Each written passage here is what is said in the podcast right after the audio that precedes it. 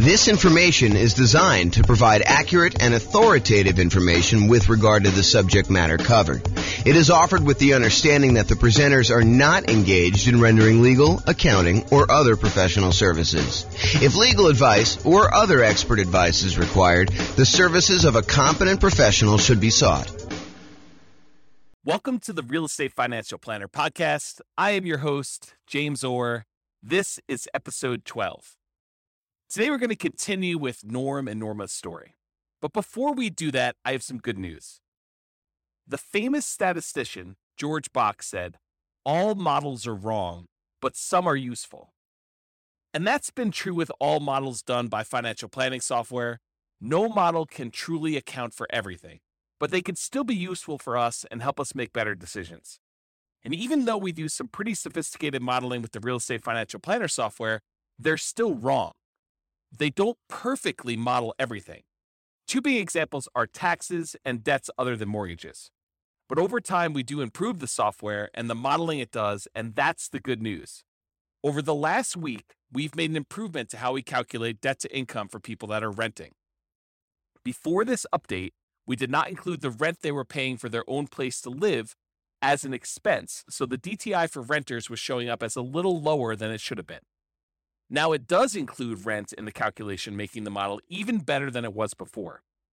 So since Norm and Norma were renting in some of the previous scenarios, their debt to income was lower.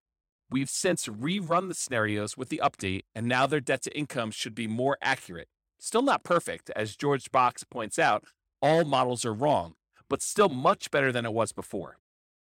Also, since debt to income was used to determine if Norm and Norma could buy properties or not, this new update to how we calculate debt to income might impact when they can buy rentals, which also means it could impact when they achieve financial independence. So if you're looking at previous episodes and the numbers don't match the new numbers, that's why. We will continue to make improvements to the Real Estate Financial Planner software to make our models better over time. But for now, back to Norm and Norma and their obsession with achieving financial independence. In this episode, episode twelve, Norm and Norma have gone through our workshop on how to improve cash flow and latched onto the possibility of doing short-term rentals instead of traditional year-long leases. If instead of focusing on buying properties that would make great long-term rentals, what if they instead decided to try to find properties that would make great short-term rentals? What if they could get more rent from their properties each month? Would that speed up how quickly they could be financially independent? And if so, by how much? And by doing a short-term rental, will the expenses of operating their rental go up? And how will that impact their net cash flow and their ability to achieve financial independence? For our modeling, we assume that by converting from a long-term rental to a short-term or vacation rental, they're able to go from averaging two thousand six hundred dollars per month in rent at the start to earning six hundred fifty dollars more per month in rent, a total of three thousand two hundred fifty dollars per month in rent on average. We've opted not to model irregular rents throughout the year. In other words, we did not show rents that were higher based on peak short-term rental seasons in the market. Instead, we opted to use an average for the year.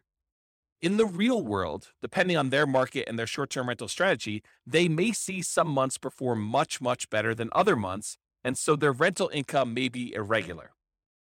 In addition to more rents, we've also increased the maintenance expenses from ten percent of gross rents for long-term rentals to twenty percent of gross rents for short-term rentals. So the extra six hundred fifty dollars per month in rent as a short-term rental is not just all extra profit.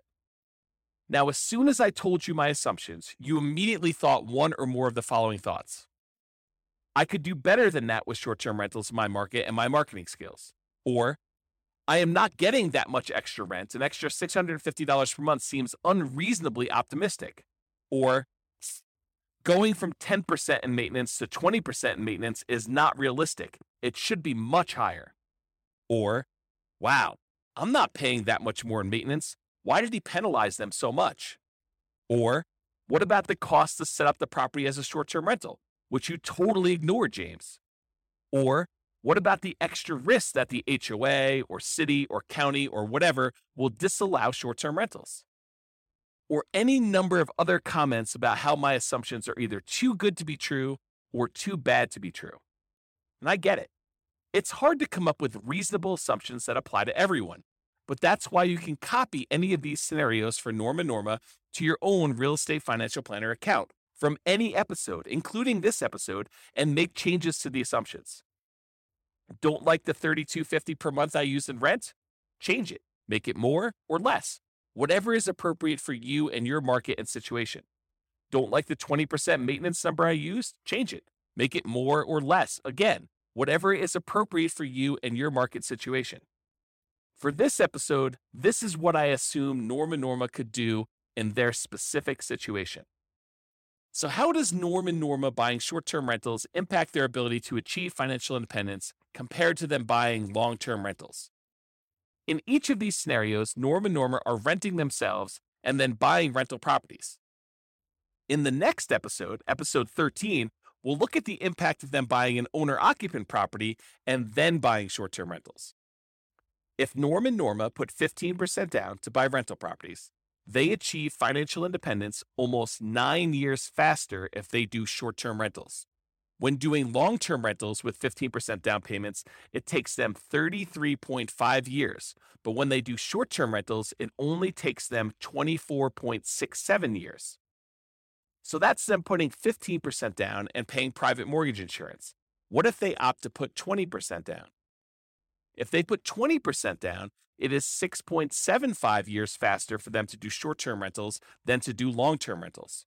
It would take them thirty-one point four two years to be financially independent with twenty percent down payments and long-term rentals, compared to twenty-four point six seven years with twenty percent down buying short-term rentals. What if they put twenty-five percent down to reduce the cost of getting the loan with fewer points, getting a better interest rate, and borrowing less? If they put twenty-five percent down, it would be five years faster to do a short-term rental over long-term rental. Regardless of down payment percentage, it is faster for them to do short-term rentals than long-term rentals. So let's talk about buying properties. When you have more income coming in from properties you own, you can buy the next property faster. That's what happens when they buy short-term rentals. They trade doing a little more work in managing the property in exchange for a little more income from the property. But why does getting more income allow you to buy the next property faster? Well, for one, you can save up down payments a little faster. And secondly, your debt to income is a little better. So if you were limited by debt to income, you will qualify for the next loan sooner and maybe with a slightly better interest rate in some situations. But what about negative cash flow? Well, putting fifteen percent down, even with the higher rent of doing short-term rentals, results in a small amount of deferred down payment, also known as negative cash flow. This is true whether they do short-term rentals or long-term rentals, although it is less if they do short-term rentals. If they put twenty percent down, they'd have a very small amount of negative cash flow, about twelve hundred dollars total for all properties across the entire sixty-year modeling period, and only when they did long-term rentals. We don't anticipate any negative cash flow with twenty percent down if they did short-term rentals. And neither of the twenty-five percent down scenarios, short-term or long-term, have negative cash flow at all. Now, true cash flow is cash flow plus any cash flow from depreciation, which are the tax benefits received from owning rental properties at their estimated tax rate. Since it includes the benefit from depreciation, it can offset some, if not all, of the negative cash flow they might experience. If we look at the cumulative negative true cash flow, that includes the tax benefits of depreciation, they only experience negative cash flow with long-term rentals putting fifteen percent down. All the short-term rental scenarios, as well as the long-term rental scenarios with twenty percent and twenty-five percent down, do not have any negative true cash flow. But what about net worth? What impact does doing short-term rentals have on their overall net worth compared to doing long-term rentals? Well, doing short-term rentals results in a higher net worth. You could have easily guessed that, but how much better?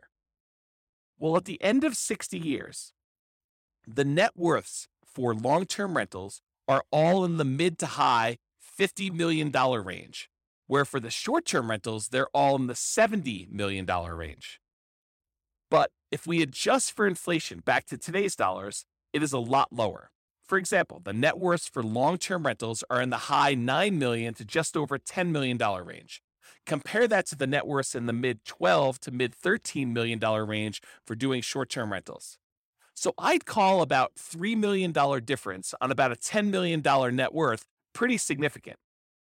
But remember, it comes with the extra work of doing some additional management, which we did not end when they technically achieved financial independence. We assumed they kept doing short-term rentals and doing that extra management associated with doing short-term rentals even after they achieved financial independence.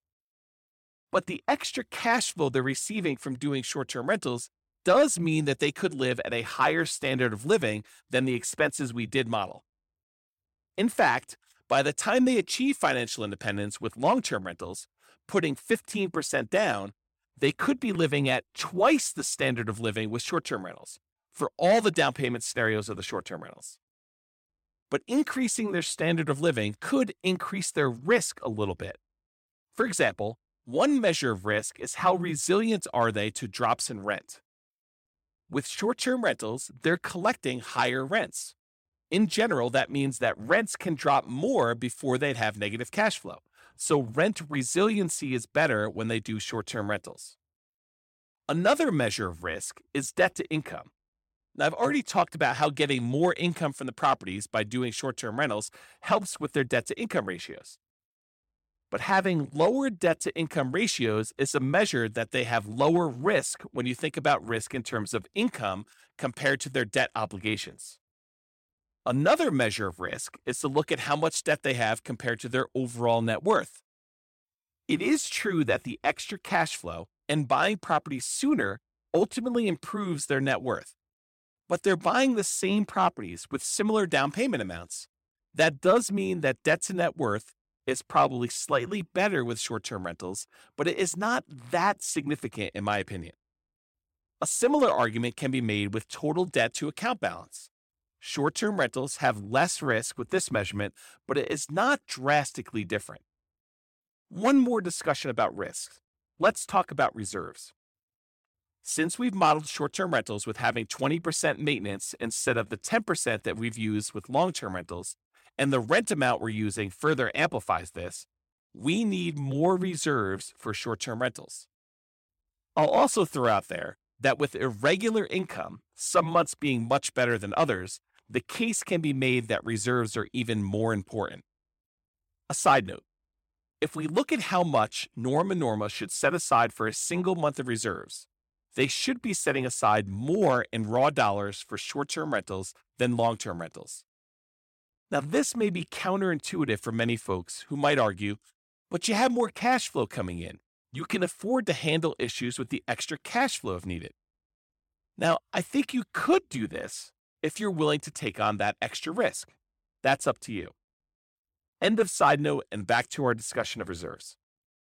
Since we model the purchase of properties as requiring they have six months of reserves set aside before they can buy the next property, it means that they keep hovering around six months of reserves while acquiring properties.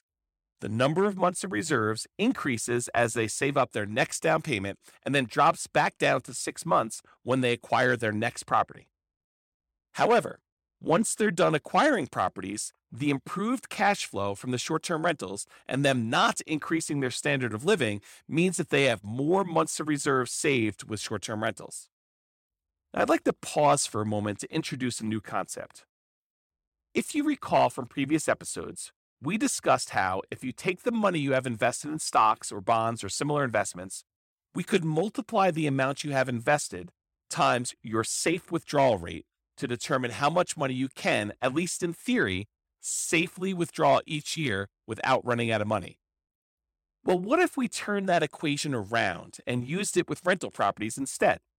For example, we know how much cash flow the rental properties are producing, and we know what Norm and Norma's safe withdrawal rate is that we've already used using the stock market investments they have. What if we took the cash flow from the rental properties and divided it by the safe withdrawal rate? We could come up with a number that represents how much money they would have needed to have invested in the stock market or other similar investments to produce that same amount of cash flow from the rentals. It gives us an idea of what the rental properties are worth to us if they were money invested in stocks instead. When I do this calculation, I don't use just plain old cash flow. I tend to use cash flow and the tax benefits, what we call cash flow from depreciation. When we combine cash flow and cash flow from depreciation, we call that true cash flow. So for the calculation to determine what the rental properties are worth, if they were invested in stocks, I'd take true cash flow and divide it by the monthly safe withdrawal rate to come up with a value for what the rental properties would be worth if they were invested in an investment that generated the same amount of cash flow. I call this calculation the very literal total true cash flow divided by monthly safe withdrawal rate. So nothing fancy. I bring this up in this episode because when Norm and Norma get significantly extra true cash flow with short-term rentals over long-term rentals, the value of those rentals, when you think of it like what you need to have invested in stocks with a safe withdrawal rate, is much better. All right, let's talk about equity. If you recall earlier in this episode, I mentioned that Norm and Norma are able to purchase properties faster when they do short-term rentals. That also means that by owning the property sooner and for longer, they tend to have better equity in the properties when they do short-term rentals. Of course, once the properties are paid off, they have the same amount of equity since we're assuming they're essentially the same properties. So in conclusion, renting themselves and buying ten short-term rentals adds some extra work, but it does speed up their ability to achieve financial independence, improves cash flow and net worth, allows a higher standard of living, and reduces risk in many measures of risk that we considered. So this seems like a viable option for them to consider as they evaluate which is the optimal path for them to achieve financial independence. But they were getting attached to the idea of buying a home to live in. What is the impact of buying a home to live in, then buying ten short-term rentals on their journey toward financial independence? We'll discuss that in the next episode. Also, be sure to check out the Advanced Real Estate Financial Planner podcast to see how having variable property appreciation rates and rent appreciation rates, variable mortgage interest rates, variable inflation rate, and variable stock market rates of return impacts Norm and Norma as they buy short-term rentals. I hope you've enjoyed this episode about Norm and Norma. This has been James Orr with the Real Estate Financial Planner podcast. Bye-bye for now. Oh, I almost forgot. You can download the newest version of The World's Greatest Real Estate Deal Analysis Spreadsheet for free. Just go to realestatefinancialplanner.com forward slash spreadsheet to download it right now. It's amazing.